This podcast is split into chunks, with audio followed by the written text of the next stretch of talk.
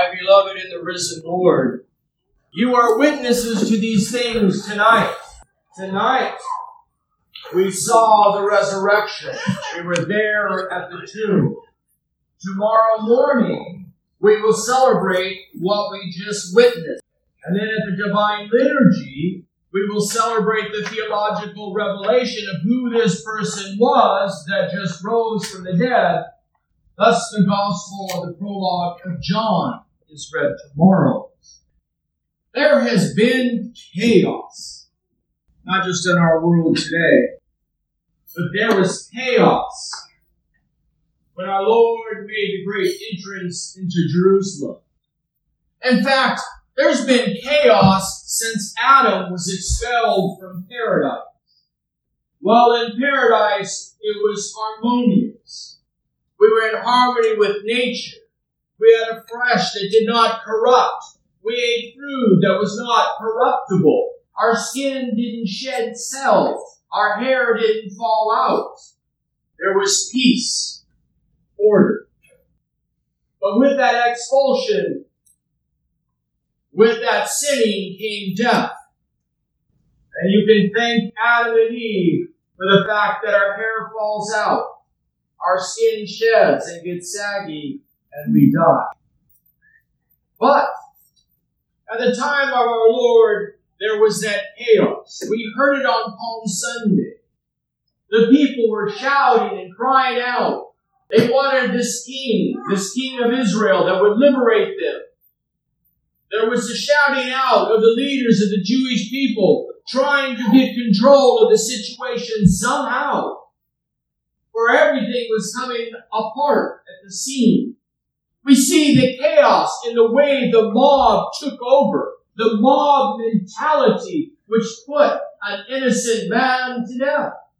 It was sheer chaos, a sign of a corrupted world. And in the height, the apex of this chaos was when Christ was on the cross. And when he was speaking those last words, it is finished. That the earth and the cosmos went into convulsions one last time. A last gasping breath of chaos. And the sun darkened and the moon hid its light. The earth quaked. The temple's curtain was torn. And then there was that stillness, that quiet that took place from that moment on. The people were quiet. Perhaps guilt had finally pricked their conscience. What have we done?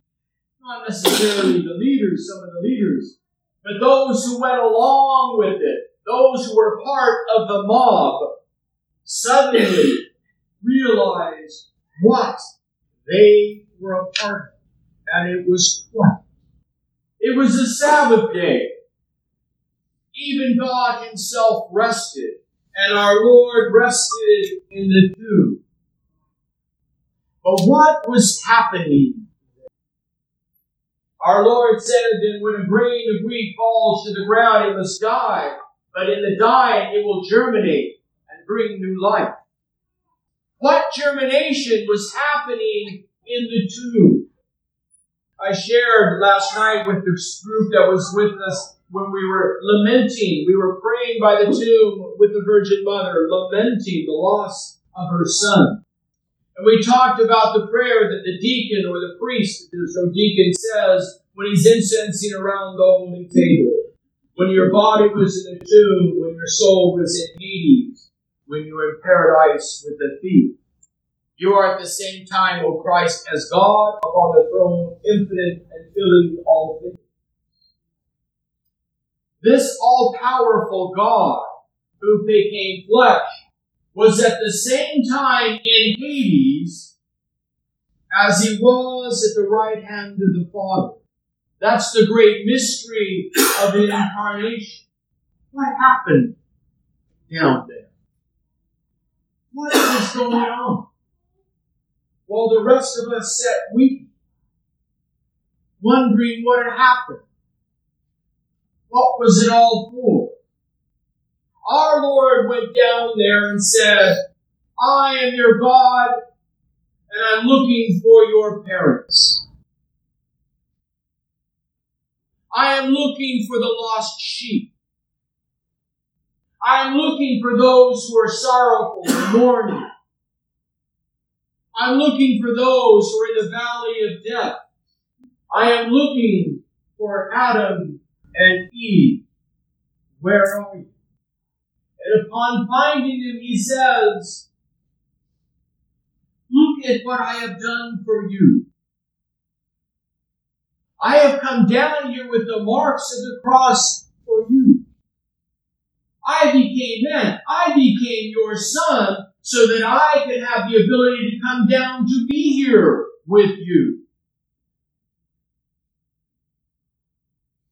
You don't belong here. This isn't your place. This isn't what I created you for. Let's go. Let us leave this place. Pope Leo the Great would say that Christ's death, at Christ's death, that he followed the laws of the netherworld. He allowed himself to be succumbed by them. But by his rising, he destroyed death. He destroyed the laws of death. By his death, he took what was eternal and made it subject to time. Before this great epic event, when you died, that was it. There was a perpetual death. There was no end point ever. But with this event, with the Christ event, death is done away with. It has been given just a measure of time, not eternity. What is that measure of time? When Christ comes again to raise us up. No longer are we meant to be bound in Sheol forever. Our time will be very brief. But in that moment of death, in that moment of germination, while our Lord was in the tomb, the cosmos itself was being recreated. Order was coming back into place. It was set into motion the means by which we would once again be ready to be received into paradise with an incorruptibility we had before. When we fell from the garden, we had a garment of skin given to us, the garment of corruption. But when we rise again, we will receive the garment of incorruption. No longer of the garment of sin will we need. He grabs the hands of Adam and Eve and raises them up. Death has been destroyed, destroyed. And new life is ours. This is the sheer gift given to all humanity. Everybody will receive that gift. The good with the bad, the wheat with the weeds.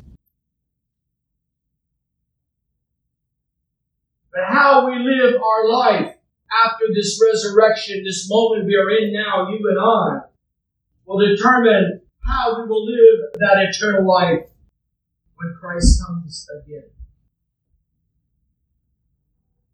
In the meantime, He's commissioned us to go and baptize all nations, to teach them everything He's commanded us to. I know that He'll be with us until the end of time. He's empowered you and I to do His work.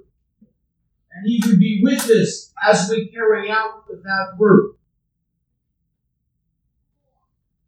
The life that awaits us is going to be far better than the life that was in the garden. No one could recognize Jesus when he rose from the dead. I shared with this last year. Because our corruption eyes, who are used to seeing corruption, could not see what it looked like to see somebody who is incorruptible. When our Lord rose from the dead, his flesh was incorruptible. Isn't it amazing that even when the angels are present, what had happened? Everyone fell down because they're seeing something that their eyes are not accustomed to. We are accustomed to deterioration and corruption, but they are incorruptible. With the hands, one hand with Adam and one hand with Eve, they rise up and once again the earth shakes. The cosmos ripples. The tomb is open and the guards fell down like dead men. New life has been brought to you and I. You are witnesses to these things tonight. You heard them with your own ears, with the power of the Holy Spirit, which makes it present right now, this moment. And now we will go forth in great joy and wonder. How can this be? And the only response to this unfathomable mystery is celebration, glorification, and thanksgiving. And that's what all Paschal Matins is about, is this great celebration of the mystery we witnessed firsthand this night. So with joy in our hearts, knowing that there is a life awaiting for us after this. Not a life of perpetual death, but a life of unending happiness with our Savior. We continue our celebration, celebration of the risen Lord. We've been longing to see for three days and now he is present in our midst. Christ is risen from the dead, and by death he trampled death. Those in the tomb